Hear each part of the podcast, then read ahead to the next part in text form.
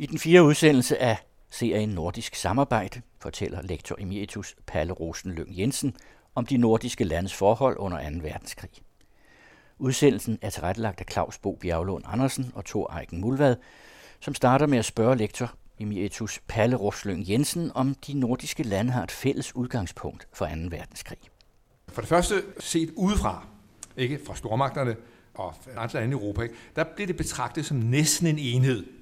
Ikke? Hvis man går hen også i dag og spørger USA, ja, så er der de nordiske lande. Ja, ved man nu det? Sådan, ikke? De er lidt usikre på det. Og det vil sige, om sådan Stockholm og Danmark og sådan, hvordan er det nu, det hænger sammen? Ikke? Og derfor så har det sådan udefra, så er et fælles udgangspunkt. Ikke? Men når vi kommer til at se det indefra, så er der selvfølgelig stadigvæk det der med, at vi har for eksempel et politisk system, som er meget ens. Ikke? Nogle partier, som sådan ligner hinanden rigtig meget, og man holder møder og gør ved. Ikke? Når det kommer til sådan konkret politisk samarbejde, så er det straks sværere. Vi går helt tilbage til, nu har vi skandinavismen der i 1800-tallet, ikke? Og under 1. verdenskrig, der var alle tre lande, de var jo ikke med i krigen, de var neutrale, og man holdt så nogle kongemøder, som sådan fik meget stor opmærksomhed. Men reelt kan man sige, der var jo ikke så meget samarbejde. Ikke? Så flytter vi frem til efter 1. verdenskrig, og der er på den ene side, der får vi jo det Sovjetunionen, det kommunistiske Sovjetunionen, som jo i alle tre lande sådan ses med nogen betænkelighed og nogen frygt, og mest selvfølgelig i Finland, som jo har frigjort sig fra det gamle Tsar-Rusland, og også ret meget i Sverige. Og Norge og Danmark står der, og især Island står selvfølgelig mere på afstand. Ikke? Den anden, det kommer op til 1933, da Hitler kommer til magten i Tyskland. Og det er selvfølgelig Danmark, der her ligger tæt på, ikke? Og ser det som en trussel. Og man føler selvfølgelig også sådan nøje i kraft af, at det er sådan politisk set er meget forskelligt i de andre nordiske lande. Ikke? Og igen det der med, at Island det er så langt væk, ikke? At de kan tage det ret roligt. Ikke? Der er visse kredse i alle landene, der forsøger at samarbejde, og det bliver ikke til noget for alvor. Ikke? Det er især den svenske konservative, der vil gerne have sådan et nordisk forsvarssamarbejde. Ikke? Og der er især Danmark, der lukker det ned. Ikke? Der er en berømt tale af Stauning, hvor han siger, at Danmark skal ikke være Nordens linkehund. Og det er selvfølgelig fordi, at Danmark er så udsat, at de ikke føler, at det kan hjælpe noget. Altså Danmark skal enten have sig en eller anden forståelse med Tyskland, uanset at de ikke bryder sig om dem, ikke? Eller de skal have en stormagt ind. Og ingen af delene lykkes. Så landenes geografiske placering spiller en høj grad en rolle? Det spiller en høj grad en rolle. Og det er selvfølgelig fordi det der med, altså hvis vi tager Finland, Sverige, ikke? Så er det Rusland, senere Sovjetunionen, ikke? Hvis det er Danmark, så er det Tyskland. Hvis det er Norge, der ligger sådan lidt imellem, ikke? Og har traditionelt i kraft af sin søfart og sin placering, en tæt forbindelse til England, som man sagde dengang, ikke? Altså Storbritannien. Og det samme gælder sådan set Island, ikke? Ja. Og det gør selvfølgelig også det her med, at når vi så ser stormagterne for alvor går i krig med hinanden, så bliver resultaterne også meget forskellige i de nordiske lande. Og det afspejler det her med, at vi godt nok har et ens politisk system, og vi snakker sammen, og vi holder møder og sådan noget lignende, men når det kommer til de reelle ting, så adskiller det sig. Og derfor så er det jo så det her specielle med, at det er jo faktisk Finland, der jo udløser, at stormagterne kaster sig over Norden. Ikke? Og det er selvfølgelig fordi, det er den berømte Hitler-Stalin-pagt i august 1939, ikke? Hvor Hitler han overlader en række stater til Stalin i virkeligheden. Ikke? Og deribellem er Finland, ikke? Som gammelt Tsar-område. Og Finland, i modsætning til for eksempel de baltiske lande, så Finland, de siger nej, de har ikke tænkt at give sig ind under Stalins styre, og russerne angriber. Ikke? Hvor ellers, at Norden var et udkantsområde, så pludselig er det i centrum. Og England og Frankrig, de overvejer at gå ind, ikke? For eksempel gennem Norge og Sverige, og støtte Finland. Og det er fordi, man sådan, Stalin betragtes egentlig som sådan allieret med Hitler. Ikke? Og det når de ikke, og man kan sige, i virkeligheden 2. verdenskrig havde måske forløbet anderledes, hvis de havde nået det. Det havde været ret katastrofalt. Ikke? Vi havde måske snakket tysk så i stedet for her. Ikke? Og så er det pludselig, at man sådan, også fra Tysklands side overvejer, om man kan gøre noget. Og de er jo i krig med England, så planlægger de en aktion mod Norge.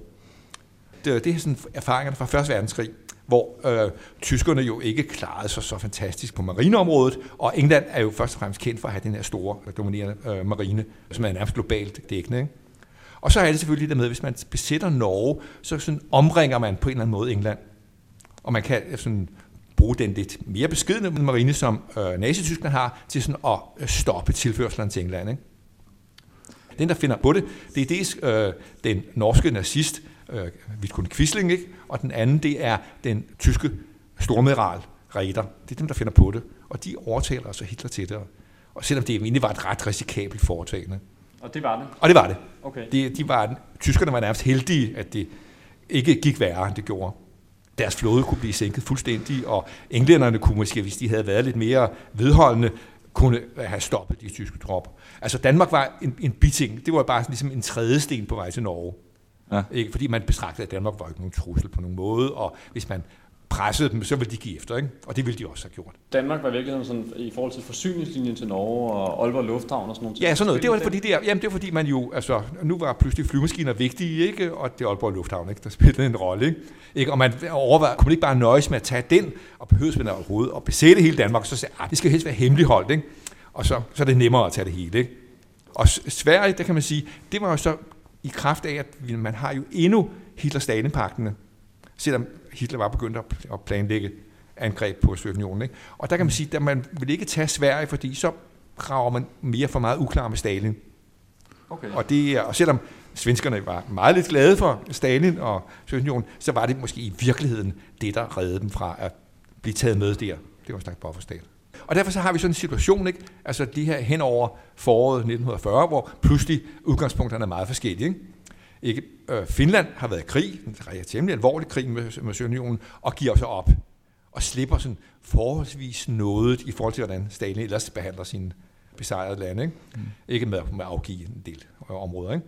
Sverige altså, er sådan set neutral, men er i en situation, hvor de godt kan se, at det er Tyskland, der er den store trussel nu. Og derfor så vil det være klogt af dem at behandle Tyskland med nogen varsomhed, ikke?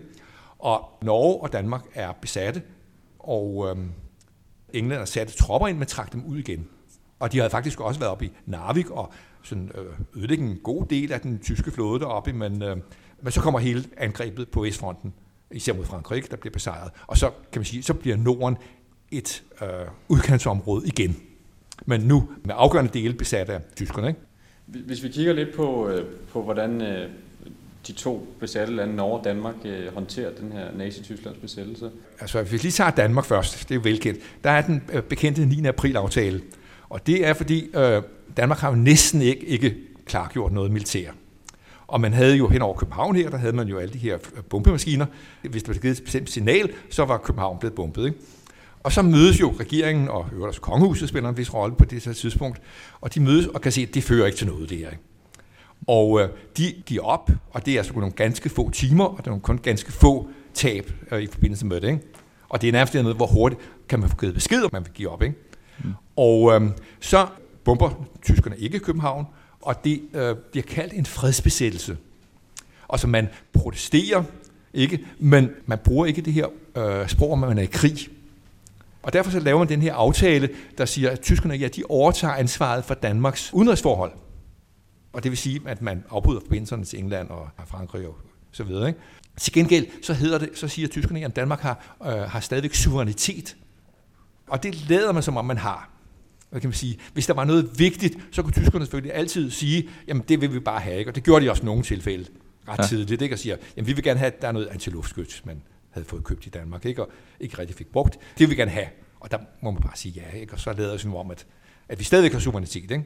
Og derved kan man sige, at man beskytter befolkningen på mange måder, og Danmark bliver sådan et showcase, som man kan sige til for eksempel USA, ikke? Og sige, jamen, se hvor godt vi behandler de her lande, ikke? Og de er jo næsten på vores side.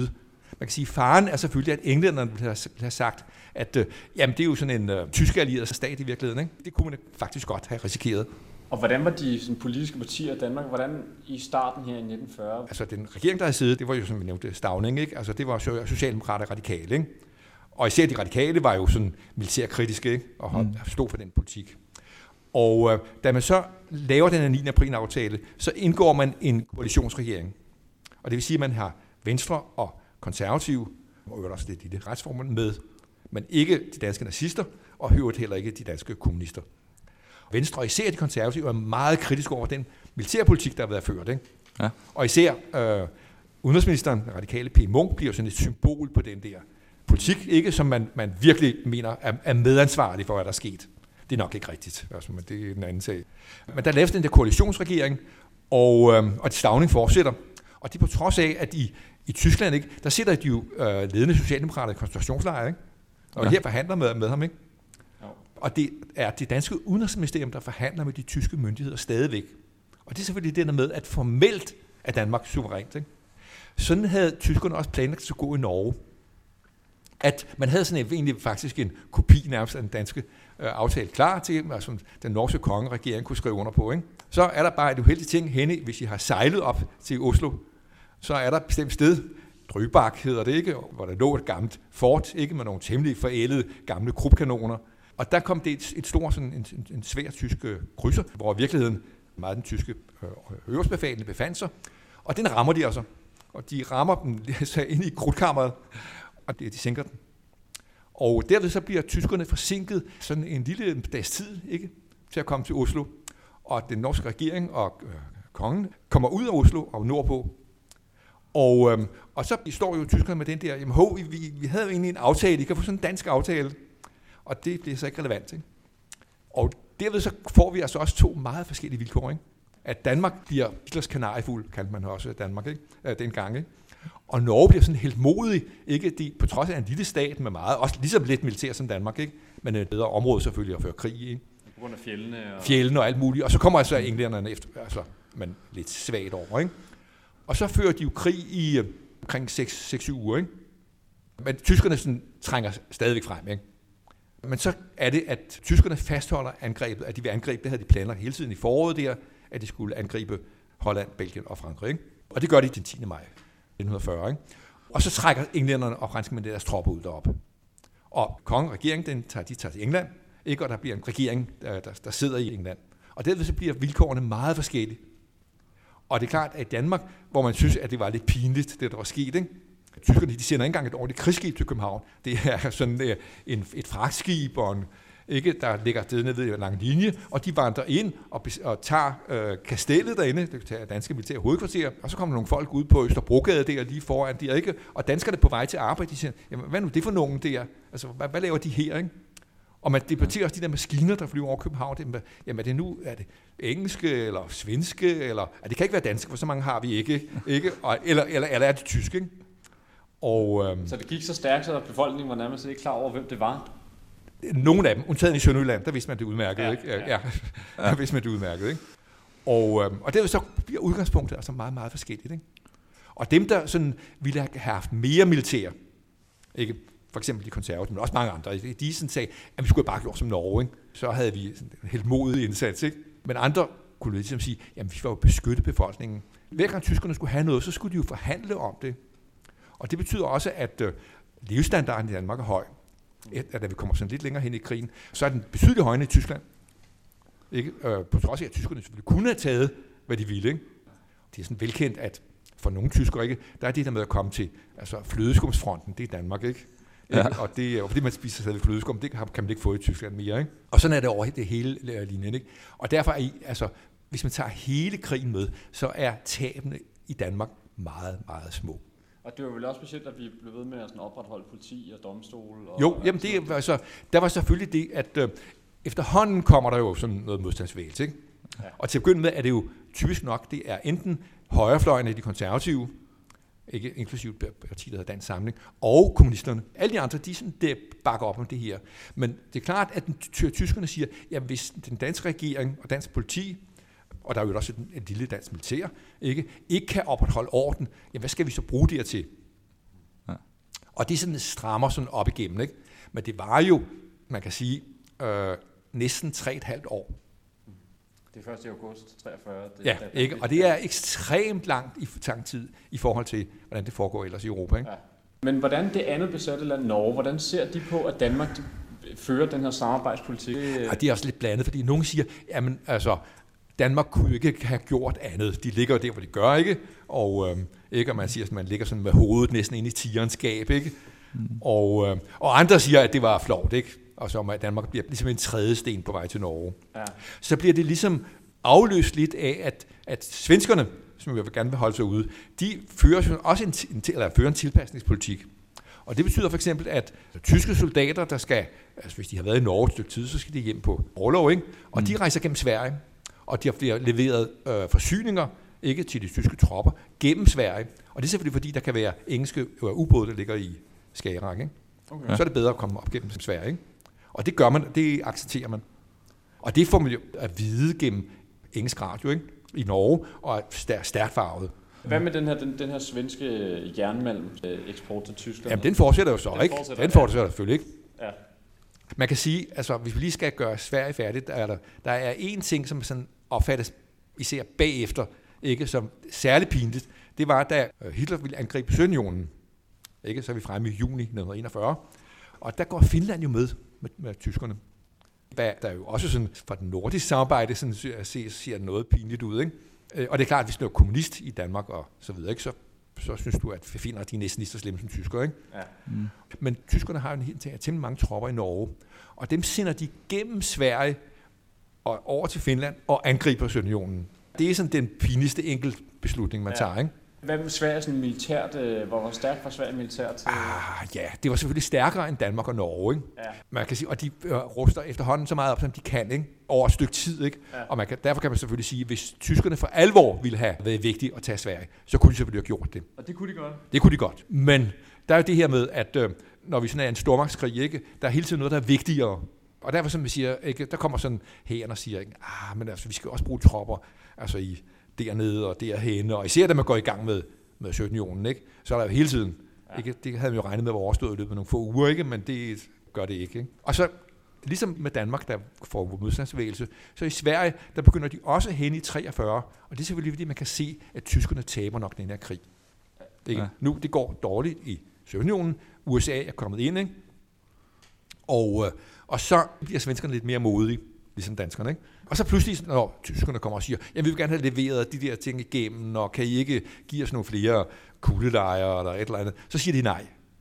Men først der, hvor de kan være ret sikre på, at tyskerne nok ikke altså, kan gøre noget, fordi de har for meget andet at lave, ikke? Og så skal de selvfølgelig også tænke på, hvordan det bliver efter krigen, ikke?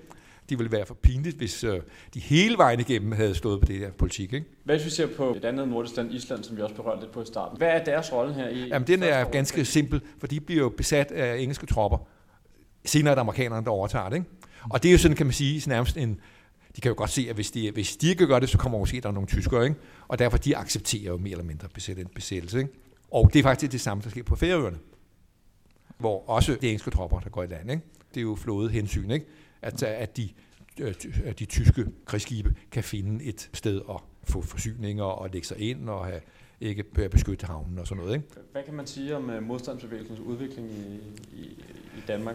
Jo, altså man kan jo sige, at til at begynde med, der er det der med de højre konservative og kommunisterne, ikke? Mm.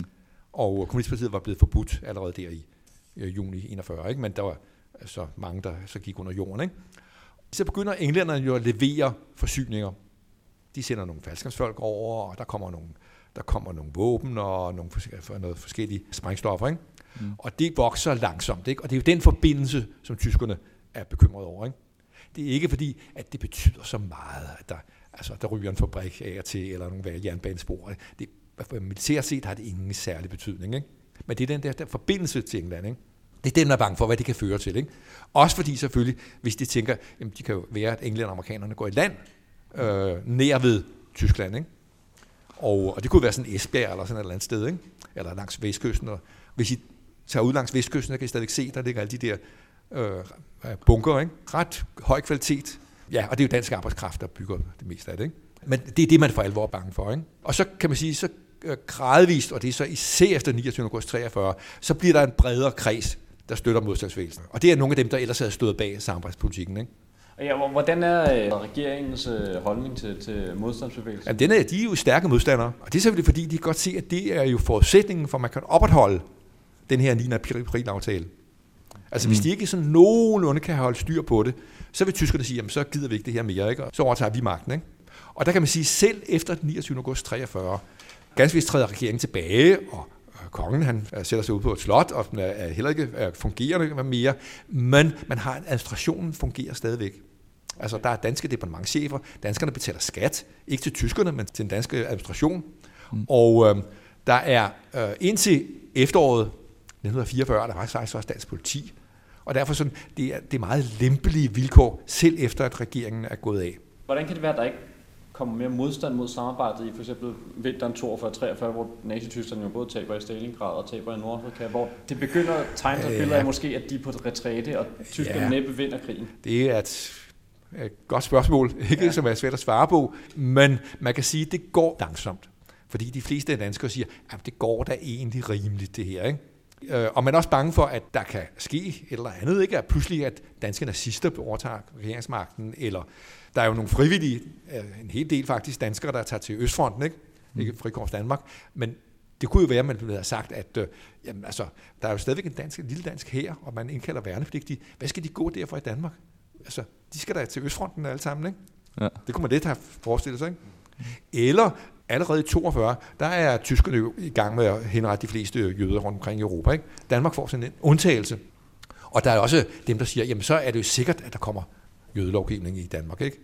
Og det prekære er, eller interessante er, at det kommer der så faktisk også i oktober 43, men der er gået så lang tid, at de tyske myndigheder i Danmark, de får en særaftale med Himmler, om at de bliver sendt til sådan en særlig luksuskoncentrationslejr. Ikke, der var ikke rart, men i forhold til Auschwitz og de andre, ikke? Mm. Og de fleste overlever faktisk, ikke? Ja. Og det viser igen det her med, at den her 9. april-aftale, ikke, den har lange, lange spor, ikke? Var der ikke også det besynderlige, at Socialdemokratiets leder på det tidspunkt, Wilhelm Buhl, han kunne nå at advare flere? Jo, det var nu Hans Hedtoft og H.C. Hansen. Buhl holdt sig, han var sådan en ældre mand, han holdt sig lidt på afstand, ikke? Ja, ja. Men det var det var faktisk Socialdemokraterne. Og det er også interessant nok, det der med, at der var så meget, der fungerede, ikke? Selvom der også noget, der ikke gjorde det. Tyskerne begyndte at lave sådan en razzia rundt omkring på gaderne, ikke? Og hvis der så kom sådan nogle af de der, man sprængte jernbanen i luften, så gik de til den, ikke? Men det var ikke noget, der lignede det, man havde andre steder i Europa. Og derfor er det jo lidt prekært det der med, når man ser nye danske film omkring 2. verdenskrig, Hvidstengruppen og hvad de hedder, ikke? Flammen og Citronen osv., ikke? Så er det som om, det går vældig voldsomt til. Og det er klart, at hvis der kommer sådan en franskmand, for slet ikke at tale om en polak eller en græker eller et eller andet, så vil sige, nå ja, sådan var det under 2. verdenskrig. Men sådan var det ikke i Danmark. Man forvalgte de tilfælde ud, som er de mest vidtgående overhovedet, ikke? Og derfor så vil sådan skoleelever i dag, de vil måske sådan til at tænke, at modstandsvægelsen, det var jo omfattende, der var omfattende kampe, og de skød på hinanden hele tiden og sådan noget, ikke? Og det gjorde de overhovedet ikke. Hvis vi ser mod Norge her, hvordan er deres modstandsvægelse i Norge? Den er jo lidt anderledes, ikke? Fordi de har jo en regering og en konge siden i England. Ja. Og de har en meget større gruppe, som tilslutter sig engelsk krigstjeneste. Og man har for eksempel flymaskiner, hvor man uddanner dem og sådan noget lignende. Så meget af deres modstand er i virkeligheden en del af den engelsk-amerikanske krigsførelse. Meget mere. Der er også nogle enkelte fra Danmark, men det er ret få, ikke? Så der er tysk politi, ikke norsk politi, ikke? Medmindre de er nazister. Og sådan bliver det over det hele, at tyskerne sætter sig på kontrollen. Der betales skat, ikke til sådan almindelig dansk, ligesom danske myndigheder, men til tyskere og deres støtte, ikke? Og derved kan man så sige, at der er nogle få meget kendte modstandsbegivenheder.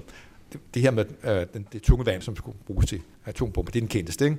Og det er typisk det, der er organiseret fra England, ikke? Det er folk, der er sendt over fra England.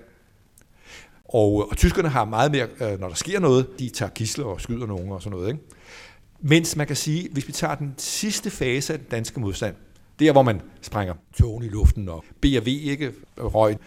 Så er det faktisk, hvis vi tager den sidste sådan halvandet år, mere vidtgående i Danmark. Et velkendt eksempel kunne være for eksempel, at der er jo det, man kalder folkestrejken i København i juni-juli 1944. Nu er vi tæt på afslutningen. Og der kan man sige, at man stiller en række krav til tyskerne, ikke? Og man laver strejker, ikke, på alle de her fabrikker, der laver ting, som tyskerne skal bruge. Og i alle andre steder i Europa på det her tidspunkt, der ville man have bombarderet den her by.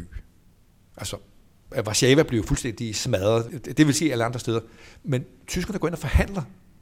Og nu bliver det i virkeligheden med Frihedsrådet, ikke? Med modstandsbevægelsen, ikke? Ja. Man går ind og forhandler. Og man får en aftale om, at tyskerne, de der særligt forhatte danskere i tysk tjeneste, som hedder Schalburg-Korps, dem trækker man til ud af byen. og så stopper man et døgn senere, ikke? Og det er typisk, at danskerne får betingelser opfyldt, ikke? Et døgn senere standser med de her strækker, ikke? Ja. Og det kan du ikke finde andre steder i Europa. Nej. Og det viser igen det her med, at Danmark er specielt hele vejen igennem, ikke? Og derfor så kan man sige, at så kommer det til at stå sådan, så hvis man for eksempel er i Norge, så siger man, ja, danskerne, de var lidt lang tid om det, men de kom jo ud på den rigtige side, ikke? Og så har de jo mere det med, at jamen, svenskerne, dem kan vi ikke stole på. De lå alle de her tropper rejse igennem og sådan noget lignende, ikke? Og det var ikke så længe efter krigen, ikke? Men der er den her med, at jeg har for eksempel set, at norske aviser sender korrespondenter, selvfølgelig til London, ikke? Men så når de skal have skandalforbindelser, de sender ikke til Stockholm, hvad der er så naturligt, ikke? De sender dem til København. Så på den måde er der forskel, ikke? Er der nogen røster i Sverige for at gøre modstand mod tyskerne? Nej, så kunne man sige, okay, så skulle de jo stanse de her jernbaner, og det gør de ikke. Nej, der er ikke nogen af partierne, der argumenterer for, at man skal stoppe den her tilpasning. Altså der er selvfølgelig diskussion omkring det der med, at kan man få forsyning over til englænderne, og det gør man i en vis udstrækning, ikke så meget, men ikke, kan man stanse de her forsyninger til Tyskland, ikke? Det er det drejer sig om, ikke? Og ellers så går det på det her med, at man, nu skal vi sådan have opbygget det her ordentlige militær, hvis tyskerne skulle angribe. Og der er flere gange, hvor de sådan tænker over, om man skulle gøre det. Så sent som faktisk i foråret 43, ikke? Der er tyske kræfter, der siger, ej, nu bliver de for frække, altså, det er I ikke. Og vi må hellere sådan sikre os, at vi har området, ikke? Og det er selvfølgelig, fordi det har vendt i Rusland, og så, sådan siger, så får vi sådan, også af militære grunde en sikkerhed bagved, ikke? Men på mange måder, så kan man altså, man kan jo godt sammenlignes, selvom det ikke er helt fair, ikke? At sige, at jamen, Danmark og Sverige ligner hinanden på mange felter. Der er den der omfattende tilpasningspolitik. Der er den her med, at det er nogle af de steder i Europa, man mærker krigen mindst. Og de kommer begge to over på den rigtige side. Det vil sige, altså, at de kunne sige, jamen, vi har da støttet englænderne, ikke? Og de kommer og befrier os, ikke? Og sådan sammen kan man sige i Norge selvfølgelig, med lidt større grund, ikke? Og så på den måde, så Danmark kommer ikke så hårdt ud af krigen i forhold til andre besatte lande, og Sverige, de har så... Nej, altså, der er jo i de fleste andre lande, der er det, der hedder en slutkamp. Ikke? Tyskerne er ikke gode til overgivelser, ikke? Og de fortsætter til næsten det sidste. Og i Danmark er et af de få tilfælde, hvor vi ikke har en slutkamp. Okay. Det er klart, at det ligger i planer, at englænderne skal befri os, ikke? Men de kommer jo meget sent op, og først på et tidspunkt, hvor det er tydeligt, at nu skal der gøre sig en modstand mere, ikke? Og det er også derfor, der er den der velkendte, som ikke ret mange danskere kender, når man der den 4. maj, ikke? Der spiller man den her med, at nu har de tyske tropper i Holland, det var kun den lille del af Holland, Nordvesttyskland og Danmark overgivet sig. Og så er der ikke nogen, der spekulerer på, jamen hvorfor overgiver de sig ikke i Norge eller nogle andre steder? Der er stadigvæk nogle stykker rundt omkring, selvom Hitler har begået selvmord, ikke? Ja. Og det er selvfølgelig fordi, at englænderne siger, at man havde aftalt med russerne, at man kun skulle lave lokale overgivelser. Lokale militære overgivelser. Så Montgomery, som er den engelske hovedgeneral, ikke? Han siger, ja, det er klart, nu er vi oppe der i Nordvesttyskland, der kan vi lave en lokal overgivelse. Der er lidt over i Holland også, det tager vi også med. Og så får han ligesom Danmark med ind. Selvom i virkeligheden russerne ville han have spurgt dem, ville have sagt, nej, altså det er en... Altså, de skal med en total overgivelse. Og Norge, det er alligevel for langt væk, ikke? Og der er også russiske tropper helt op i Nord-Norge på det tidspunkt. Og derfor så kan man sige, så har Danmark jo fejret befrielse den 4. og 5. maj, og i Norge der er det først den 8. maj. Hvad hvis vi ser til Finland? Hvordan ser krigen ud de sidste år for dem? Ja, de er jo med til at belejre Leningrad, ikke? Som er der en meget... Der dør jo nærmest, der dør jo over 1 million mennesker, ikke? Mm. Og derfor det er jo ikke, fordi de har et godt ry, ikke? De fører en lidt tilbageholdende politik. De skal altså ikke med videre ud på østfronten. Og så kan de jo godt se, når vi kommer frem der i 43, nu begynder det at gå rigtig dårligt, ikke? Og der er en stor debat i Finland omkring, kan vi komme ud af det her? Og englænderne og amerikanerne siger også, prøv nu at se, om I kan snakke med Stalin. Og Stalin er jo altså ikke altid så nem at forhandle med, ikke? Og det lykkedes dem altså i sidste øjeblik, og vi er altså fremme i det tidlige efterår 44, at få en aftale om, at de trækker sig tilbage. De finske tropper, som ellers har samarbejdet med tyskerne, de skal støtte russerne i at få tyskerne ud af Finland. Og der kommer krig igen der, ikke? Og så samtidig skal de tage nogle meget alvorlige krigsskadeerstatninger, men mange andre steder i Europa, altså hvis man havde samarbejdet med tyskerne og ført krig mod Sovjetunionen, ja, så var det russiske tropper, og så var det jo blevet ligesom i Polen og Tjekkoslovakiet og Rumænien og de andre steder. Ikke? Og derfor de kommer ud på meget heldige vilkår, og det er sådan i sidste øjeblik. Altså, og det er virkelig med til at besejle, at Finland forbliver et selvstændigt land efter. Ja, ja, det er det. Ikke? Altså, som indgår i det nordiske samarbejde. Ikke? Ja. Russerne har jo nogle enkelte sådan krav til dem, ikke? For eksempel er der efter krigen, der er nogle forskellige forslag omkring at lave nordisk toldunion, og der var også noget med nordisk forsvarssamarbejde, og der er russerne stop.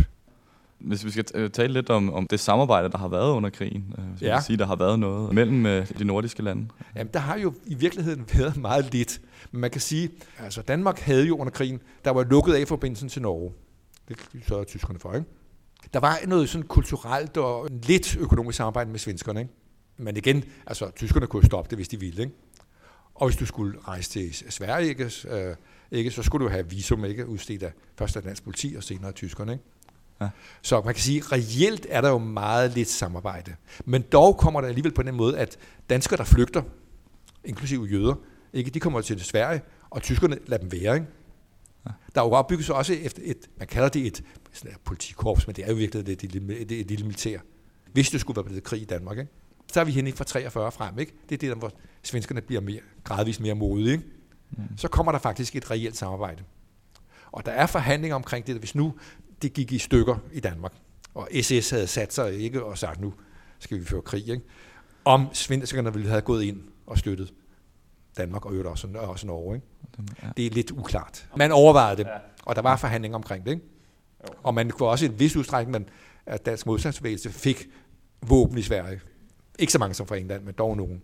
Man ser vel også en anden berømt episode, det er det her Folke Bernadotte og de hvide busser. Ja, det er jo typisk. Altså dels er det selvfølgelig smukt af dem og ikke at redde dem her. Både det er danskere og nordmænd, der sidder i koncentrationslejre. Ja. Og man kan sige, at de andre europæiske lande, de vil måske sige, at ja, men altså, Norge slap ikke helt så billigt, men så går franskmændene og siger, ja, hvorfor tager de dem ikke med? Hvorfor franskmændene kommer ikke med? Og der dør mange de sidste par uger der, ikke? Ja. Men det er klart, at de laver det her, og de får jo den her aftale med Himmler, det der står bag det, fordi Himmler tror, at så kan Sverige blive sådan et kan forhandle på deres vegne med vestmagterne. Ja. Og det kan de selvfølgelig ikke. Men det er oplagt fra svensk side, der er det jo sådan med at genvinde sin status, ikke? Ja. Efter man har samarbejdet lidt rigeligt med tyskerne, så kunne man sige, jamen se her, hvad vi har gjort, ikke? Taget mod danske og danske jøder. Desværre ikke så mange norske, fordi der tog tyskerne dem jo et helt år tidligere, ikke? Ja. Men hænger det også igen sammen med samarbejdspolitikken? Ja, fordi man, ligesom tyskerne sagde, at det går jo egentlig meget godt i Danmark, og vi ved godt, at hvis vi laver en jødeaktion, så er det slut med samarbejdspolitikken, ikke? Okay. Og så er der lidt forskellige kræfter i Danmark, ikke? Om dem, der siger, jamen vi kan lige så godt tage den, ikke? Eller andre, der siger, nej, men det er da en kæmpe fordel, ikke? Danskerne, de producerer alt muligt, vi kan bruge, og der er fred og ro, og, ikke? Og vi kan sende tropper op og blive trænet heroppe og sådan noget, ikke? Ja. Og derfor så trækker de den hele tiden og siger, og der er også kun 7.000 jøder, altså dem kan vi altid tage, hvis det bliver relevant, ikke? Ja. Når der er krig i Finland, er der så ikke mange danskere, nordmænd og svenskere, der tager det over? Og... Ja, altså især svenskere. Især svenskere. I Danmark, der er faktisk godt bliver dannet et frivilligt korps. Danskerne er jo tit lidt sene, når der skal træffes sådan noget og vigtige beslutninger, så de kommer lidt sent op, og de fleste kommer aldrig i kamp. Det er den berømte vinterkrig. Det er altså den, der kommer fra november 1939, inden Danmark er besat, ikke? Og så frem til det er marts, hvor de giver op, ikke?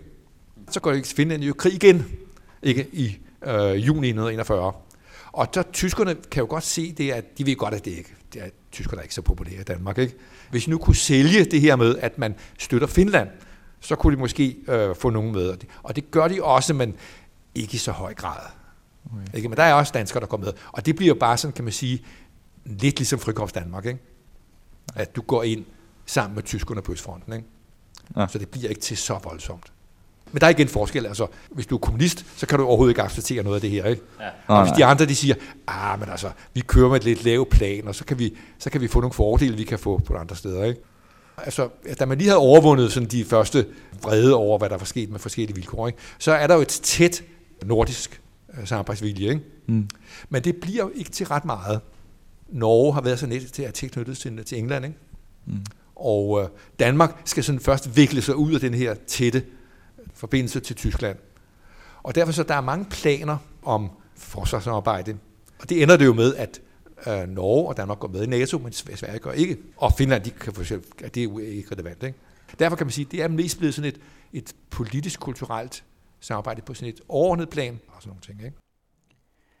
Programmet var tilrettelagt af Claus Bo Bjerglund Andersen og Tor Eiken Mulvad. Næste program i serien Nordisk Samarbejde handler om de nordiske lande og den kolde krig.